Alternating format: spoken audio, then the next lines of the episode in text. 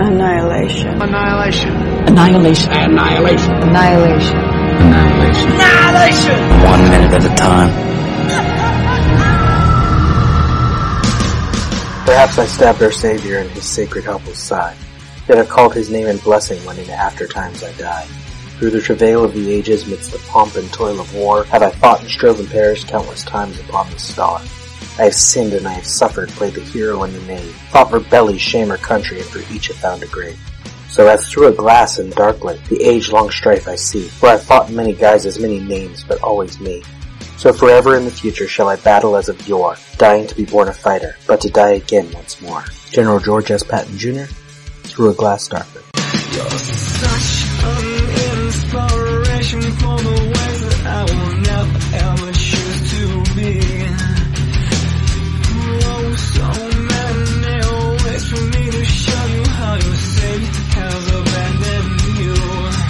It is time to talk about Annihilation as more of a movie than an exercise in literary science fiction.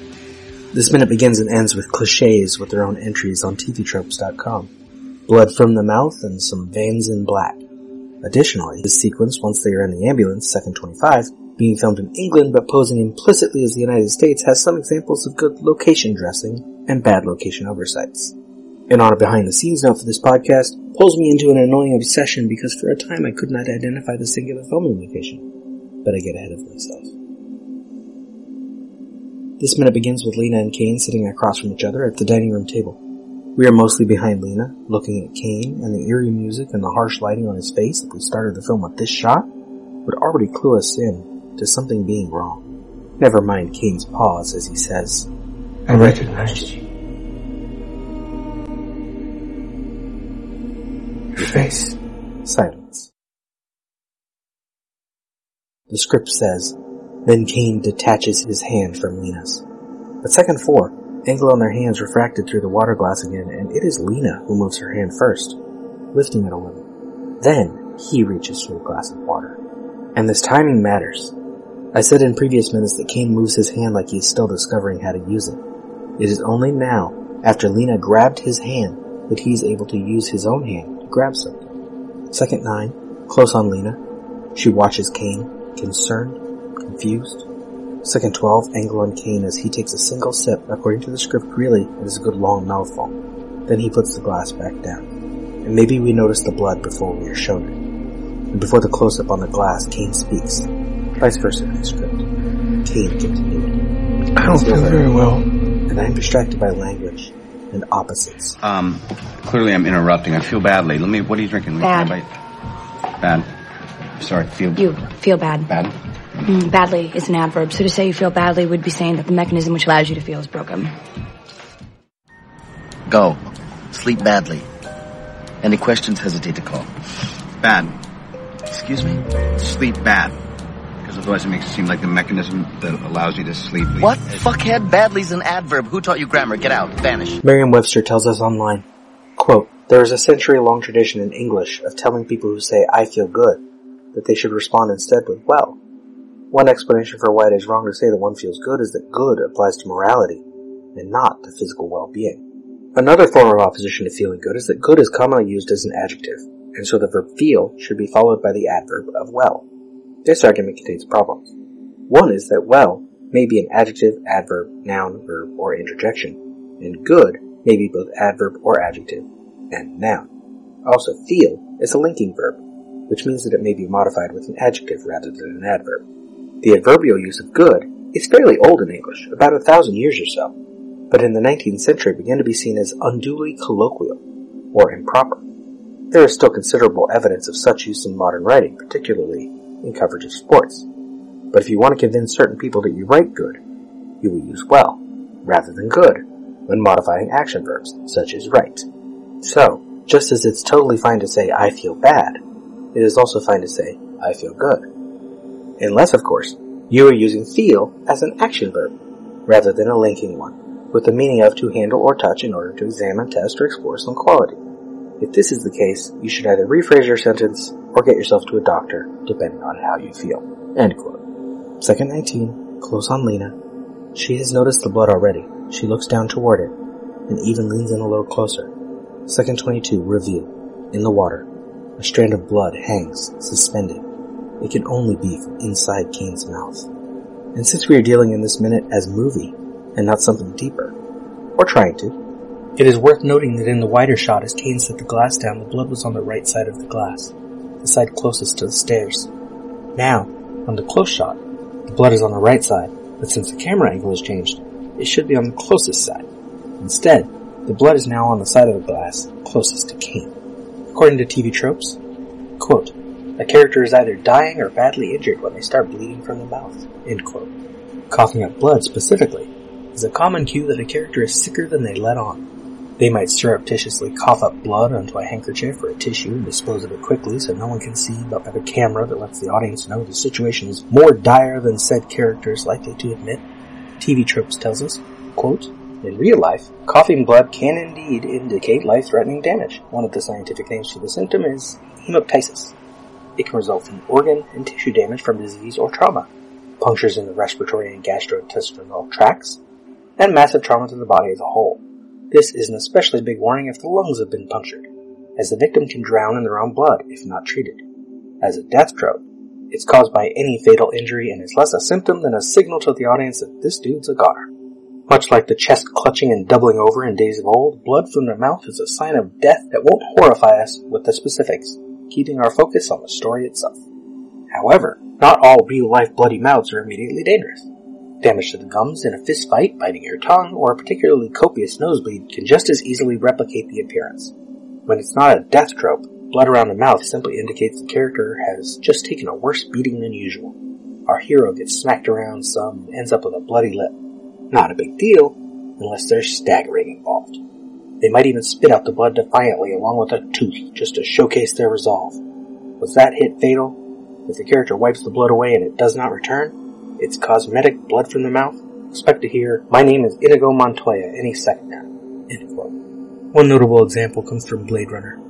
Deckard, Harrison Ford, has just taken a beating from Leon, Brion James, and when he takes a drink, blood gets into him. But especially interesting to me now is that the scene ends with Rachel, Sean Young, who has recently learned she is a replicant, asking Deckard an interesting question.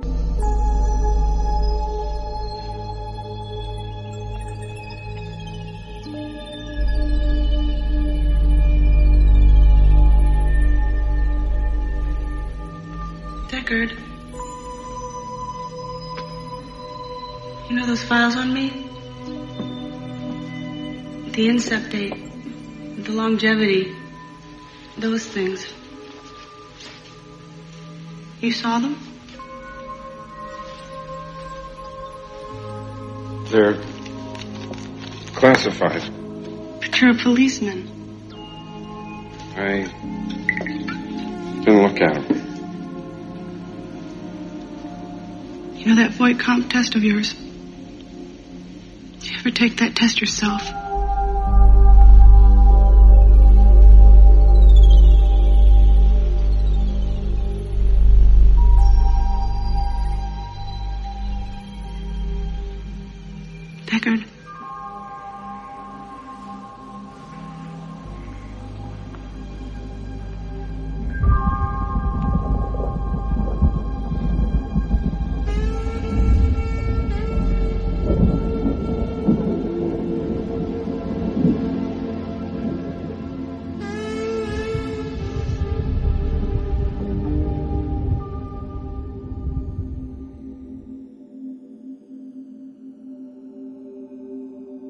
Could Kane pass the Voight-Kampff test?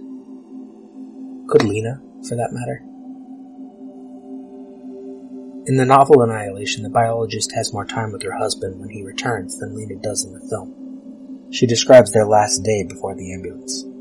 Quote, There had been a storm that final full day alone with my husband after he returned from the 11th expedition. A day that had the clarity of dream, of something strange yet familiar, familiar routine but strange calmness, even more than I had become accustomed to before he left. In those last weeks before the expedition, we had argued, violently. I had shoved him up against a wall, thrown things at him, anything to break through the armor of resolve that I know now might have been thrust upon him by hypnotic suggestion. If you go, I had told him, you might not come back and you can't be sure I'll be waiting for you if you do. Which had made him laugh infuriatingly and say, Oh, have you been waiting for me all this time? Have I arrived yet? He was set in his course by then, and any obstruction was a source of rough humor for him. And that would have been entirely natural, hypnosis or not. It was entirely in keeping with his personality to become set on something and follow, regardless of the consequences. He let an impulse become a compulsion, especially if he thought he was contributing to a cause greater than himself. It was one reason he had stayed in the Navy for a second tour. Our relationship had been thready for a while, in part because he was gregarious and I preferred solitude. This had once been a source of strength in our relationship, but no longer. Not only had I found him handsome, but I admired his confident, outgoing nature, his need to be around people. I recognized this as a healthy counterbalance to my personality. He had a good sense of humor too, and when we first met at a crowded local park, he snuck past my reticence by pretending we were both detectives working a case and were there to watch a suspect, which led to making up facts about the lives of the busy hive of people buzzing around us, and then about each other. At first, I must have seemed mysterious to him. My guardedness, my need to be alone, even after he thought he'd gotten inside my defenses. Either I was a puzzle to be solved, or he just thought that once he got to know me better, he could still break through to some other place, some core where another person lived inside of me. During one of our fights, he admitted as much, tried to make his volunteering for the expedition a sign of how much I had pushed him away before taking it back later. Ashamed. I told him point blank, so there would be no mistake. This person he wanted to know better did not exist. I was who I seemed to be from the outside. That would never change. Early in our relationship, I had told my husband about the swimming pool as we lay in bed something we did a lot back then. He had been captivated, possibly even thinking there were more interesting revelations to come. He had pushed aside the parts that spoke of an isolated childhood to focus entirely on the pool itself. I would have sailed boats on it. Captained by old Flopper, no doubt, I replied. And everything would have been happy and wonderful. No, because I would have found you surly and willful and grim. Fairly grim. I would have found you frivolous and wished really hard for the turtles to scuttle your boat. If they did, I would just have rebuilt it even better and told everyone about the grim kid who talked to frogs. I had never talked to the frogs. I despised anthropomorphizing animals. So what has changed if we wouldn't have liked each other as kids? I asked. Oh, I would have liked you despite that, he said, grinning. You would have fascinated me, and I would have followed you anywhere, without hesitation. So we fit back then in our odd way. We clicked by being opposites and took pride in the idea that this made us strong. We reveled in this construct so much for so long that it was a wave that did not break until after we were married, and then it destroyed us over time, in depressingly familiar ways. But none of this, the good or the bad, mattered when we returned from the expedition. I asked no questions, did not bring up any of our past arguments. I knew when I woke up beside him that morning after his return that our time together was already running out. I made him breakfast, while outside the rain beat down, lightning cracking nearby. We sat at the kitchen table which had a view through the sliding glass doors of the backyard and had an excruciatingly polite conversation over eggs and bacon. He admired the gray shape of the new bird feeder I had put in and the water feature that now rippled with raindrops. I asked him if he had gotten enough sleep and how he felt. I even asked again questions from the night before, like whether the journey back had been tough. No, he said. Effortless. Flashing an imitation of his old, infuriating smile. How long did it take? I asked. No time at all I couldn't read his expression, but in its blankness I sensed something mournful. Something left inside that wanted to communicate but couldn't. My husband had never been mournful or melancholy as long as I had known him, and this frightened me a little. He asked me how my research was going, and I told him about some of the new developments. At the time I worked for a company devoted to the creation of natural products that broke down plastics and other non-biodegradable substances. It was boring. Before that, I had been out in the field taking advantage of various research grants. Before that, I had been a radical environmentalist participating in protests and employed by a non-profit to call potential donors on the phone. In your work? I asked, tentative. Not sure how much more circling I could do, ready at a moment's notice to dart away from the mystery. Oh, you know, he said, as if he'd only been away a few weeks. As if I were a colleague, not his lover, his wife. Oh, you know, the same as always. Nothing really new. He drank deeply from his orange juice, really drank to savor it so that for a minute or two Nothing existed in the house but his enjoyment. Then he casually asked about other improvements around the house. After breakfast, we sat out on the porch, watching the sheets of rain, the puddles collecting in the herb garden. We read for a while, then went back inside and made love. It was a kind of repetitive trance-like fucking, comfortable, only because the weather cocooned us.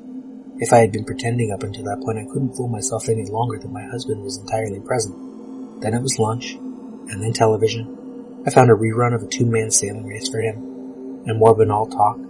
He asked about some of his friends, but I had no answers. I never saw them. They'd never really been my friends. I didn't cultivate friends. I had just inherited them from my husband. We tried to play a board game and laughed at some of the sillier questions. Then weird gaps in his knowledge became apparent and we stopped. A kind of silence settling over us. He read the paper and caught up on his favorite magazines, watched the news. Perhaps he only pretended to do those things. When the rain stopped, I woke from a brief nap on the couch to find him gone from beside me. I tried not to panic when I checked every room and couldn't find him anywhere. I went outside and eventually found him around the side of the house. He was standing in front of the boat he had bought a few years back, which he could never fit in the garage. It was just a cruiser, about 20 feet long, but he loved it. As I came and curled my arm around his, he had a puzzled, almost forlorn look on his face, as if he could remember that the boat was important to him but not why. He didn't acknowledge my presence, kept staring at the boat with a growing blank intensity. I could feel him trying to recall something important. I just didn't realize until much later that it had to do with me that he could have told me something vital then there if he could only have recalled what. So we just stood there. And although I could feel the heat and weight of him beside me, the steady sound of his breathing, we were living apart. After a while I couldn't take it. The sheer directionless anonymity of his distress, his silence, I let him back inside. He didn't stop me. He didn't protest. He didn't try to look back over his shoulder at the boat. I think that's when I made my decision. If he had only looked back, if he had just resisted me, even for a moment it might have been different. At dinner, as he was finishing, they came for him in four or five unmarked cars and a surveillance van. They did not come in rough or shouting with handcuffs and weapons on display. Instead, they approached him with respect.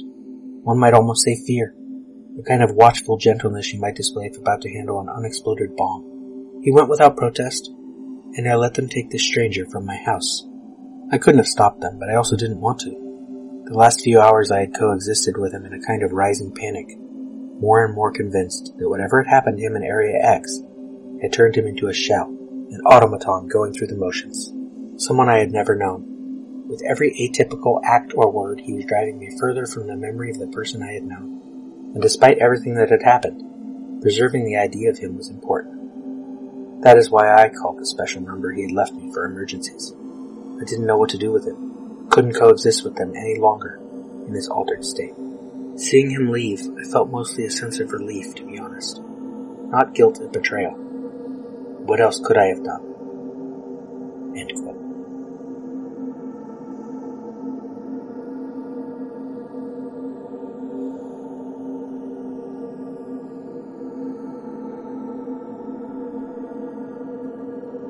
Second 25, cut 2. The script jumps into the ambulance, but on screen we get an establishing exterior shot first. It doesn't take much of a Google search to learn that the ambulance is a Type 3 ambulance, which is not distinctly British because vehicles are generally fairly easy to get for film productions. But it is running blue lights only, which suggests UK more than US. I get distracted by the blue symbol on the side of the ambulance, the Star of Life, not immediately realizing that this symbol is on ambulances all over the world. Designed by Leo R. Schwartz, EMS branch chief of the National Highway Traffic Safety Administration in 1973, though it is really just a slightly simplified version of the medical identification symbol of the American Medical Association in use since 1963. The symbol consists of a staff of Aesculapius centered on three crossed blue bars like an asterisk. A quick explanation because I love quick explanations, obviously. Aesculapius is the Roman god of medicine. Unlike the caduceus, a similar symbol used by physicians, the staff of Aesculapius has only one serpent and no wings. The caduceus may be more exciting in that regard, but represents the wand of Hermes, a messenger god, and it represents peace rather than medicine. A quick story, because I love quick stories, obviously. One time, Aesculapius was having trouble with a particular patient and he consulted with a snake for advice. The snake wrapped itself around his staff so they could speak eye to eye. Back to the Star of Life. Its three lines give it six external points. They represent detection, reporting, response, on-scene care, care in transit, and transfer to definitive care. The ambulance heads down an almost empty two-lane highway toward an overpass. The style of angled white lines dividing the highway and marking off the shoulder, and the orange glow of the streetlights really, mark the location as definitively somewhere in England, which I presumed was near the various other filming locations in and around London. It is night, so not much beyond the road itself and the streetlights is visible. The camera flies behind the ambulance under the overpass, and we can see the streetlights ahead run down the center of the highway, which is yet another way this is definitely not an American road. Numerous perusals of Google Earth in and around the cities near the known filming location show that most roads of this size in the area are lined on either side by trees, which makes the visuals next minute, as the ambulance is stopped, a little unusual. A blurry skyline of some distant city did not help. But Google is the obsessive's friend. Insert. Many searches over many days. Eventually I learned, for example, about the location manager, Alex Gladstone, and how according to Charles Thorpe at Men's Journal, no date, quote, Gladstone received a call from the director Alex Garland, whose new script Annihilation called for a town ravaged by a mysterious ecological disaster to be explored by an enterprising biologist played by Natalie Portman. Gladstone smiled, knowing immediately where to shoot, the old Air Force Base. I always knew it would be an amazing place to shoot, he says. Garland apparently agreed. Nearly all of the outdoor scenes in Annihilation currently in theaters, adapted from Jeff Vandermeer's best-selling science fiction novel, were shot at Marsworth, its crumbling buildings contributing the exact kind of eerie desolation that the director had envisioned. And I learned that the vehicles were acquired from Real Vehicles, a production company out of Dunsfold, UK. And just when I was about to stop looking for the location, I found an old Instagram post by a user called Kinky Weasel, real name Steve K, who happened to get photos of the ambulance and some crew at the time of the shooting. The time of the shooting, by the way, and how I got to Kinky Weasel's photos, I got that information from natalieportman.com, text from a no longer existing article on the gethampshire.co.uk for locals in Aldershot, UK, May 2016. Quote, Residents and businesses living near Allison's Road have received a letter from the supervising location manager for the movie, Alice Gladstone, telling them of plans for filming between Friday, May 27 at 6 p.m. and 5 a.m. Saturday morning. The letter says, Allison's Road, Aldershot has been identified as a great visual and logistical potential in being used to represent a Baltimore street in the film. In the scene near the beginning of the film, an ambulance is seen to be stopped on its journey by a group of mysterious vehicles, including a helicopter. End quote. We will return to the implication that this is Baltimore in minute 17, when Ventures talks about where this film might be taking place. And so, I return to Google Earth. Sure enough, the empty road beyond the overpass is Allison's Road. Before the overpass is Clubhouse Road. The overpass is A325. The ambulance is headed east-southeast. Unfortunately, the likely location based on the area map for next minute is Allison's Road heading past the Military Preparation College, left of the road, hence the side angles coming primarily from the left, is a section of road that does not have a street view. So, matching the blurry buildings in the background or that blurry skyline after the ambulance has stopped is impossible for me. This is good enough for the obsessive in me though, and that this location is Aldershot Camp, a military connected location, makes sense given the film's use of Marsworth Air Force Base later. Second 28, Interior, Ambulance, Night. The interior of an ambulance driving fast through the night streets, siren howling, the script says, but we do not hear the siren. This does seem to be a quote unquote real ambulance interior. We can see a brand logo on at least one of the seats for EVS, Emergency Vehicle Seating, a company that has been dealing specifically in seating for emergency vehicles since 1993. Lena sits on the right next to Kane. Lena, stay with me, baby. Kane, strapped to a stretcher in the back, roll back eyes, head half raised, vomits blood. Kane starts to seize. Lena, right here with you. Second 31, angle on paramedic. An IV bag hangs blurry in the foreground. And honestly, it is not immediately clear where this paramedic sits relative to Lena or Kane. Given the play of bright lights through the window beyond Kane's head in a few seconds, it feels like we are facing the rear of the ambulance. But cinematic rules of editing suggest otherwise. Despite the brightness of the lights, we are looking forward. Lena on the right side of the vehicle to paramedic on the left. And Garland was simply playing with the light unrealistically, as he will many times in this film. Only now do we hear any siren. Or I hope it is an alarm, because that is not an American siren. But neither is it the usual British one. Paramedic. Male, 31, hemorrhage, and seizure. The line continues in the script. Wife reports confused state, possible concussion, but no sign of head wound. Second 34, angle on Kane. Blood all over his chin. Lena touches his head from the edge of frame. Lena, stay with me, baby. I love you. The angle changes slightly, favoring Lena over Kane. He looks at her. Lena continued, Baby, look at me. He seizes violently, head rising and then slamming back down. bright light shines behind him out the front window. Lena now out of frame again. Lena continued to paramedic. Can't you do something? From the script. Paramedic. Prepare emergency team for ETA and six mics. Suddenly, the paramedic is interrupted by a second siren joining the first, then a third and fourth. Blue lights start pulsing through the windows. Above the sirens, the paramedic shouts to the ambulance driver. Paramedic continued. Did you call for police escort? Ambulance driver. They aren't police. Paramedic. What the hell? The paramedic looks out of the window. As he does so, the interior of the ambulance is flooded with blinding white light and a roar of engine noise. We skip some of that, but also play up what is going on outside. The interior of the ambulance is flooded with blinding white light as Lena says those last few lines of hers. As I said before, the light before felt too bright to be ahead of the ambulance, but now we are looking rearward, so it is more appropriate. Second 40, the script says, from Lena's bleached face, disoriented by the horror and sensory overload, cut to exterior street continuous. Those center island orange hued streetlights tell us we're not in the United States, but a strangely placed American speed limit sign on one of those center island poles demonstrates that the location dress was done by someone who looked up and acquired an American sign, but neglected to look up where such a sign should be. It would not be on a center pole, but a pole at the side of the highway, and since we cut to the arrival of one of the black SUVs from an on-ramp, that speed limit sign would also be about 10 yards or so, that's 9.144 meters, farther ahead so the joining traffic would see it.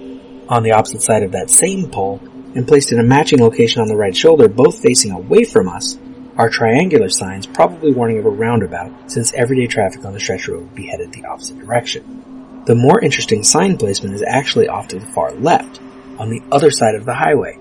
A large rectangular sign listing distances to upcoming locations perhaps, but facing away from us, and facing away from the usual flow of traffic on that side of the highway. If this sign was already at the location, its placement is strange. But if this was put there by the production to further suggest the American flow of traffic, it is actually quite brilliant. This sign covers for a sign that usually faces the other direction, I learn, on Google Earth, a white sign identifying this stretch of Allison's Road as a Ministry of Defense road. From the script. The street outside the ambulance where the reason for the noise and light is explained. The ambulance is flanked by three black SUVs and above it a helicopter, no more than four meters off the ground, shining a spotlight straight down at the front windscreen. The film remains at a distance, so this initial approach is actually more subtle one black SUV comes onto the highway from the right, then another, and a black helicopter comes into frame at the top left as well.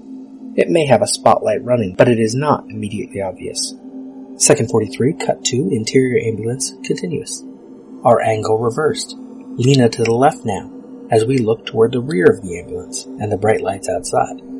Now we get the lines earlier. Paramedic, did you call for a police escort? The script takes us to ambulance driver. Jesus Christ.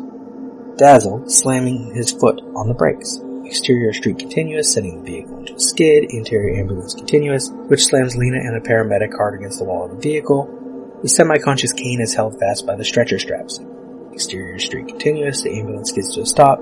The SUVs expertly slide to halt around it. Instead, second 45, we are outside the ambulance again, watching from its left. At least two SUVs follow closely. They have their own sirens slash lights. The lights are, again, all too blue to be American. We hear the helicopter but do not see it. The surroundings are black, but for what look to be a few storefronts in the distance.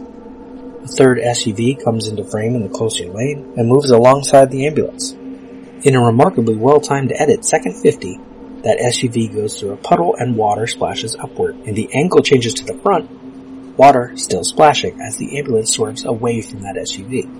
Second 51, we are inside the ambulance again as those inside react to the swerve, and Lena and the paramedic are finally framed in the same shot.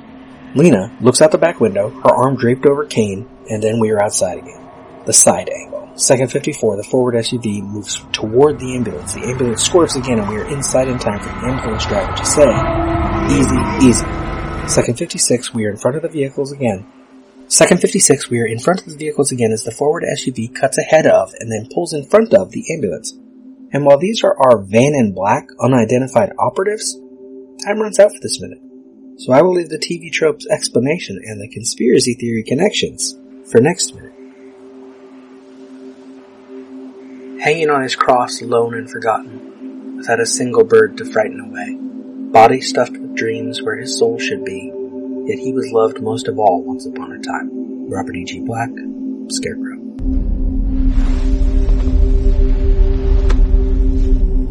We spoke. What was it we said? Wordlessly watching, he waits by the window and wonders at the empty place inside.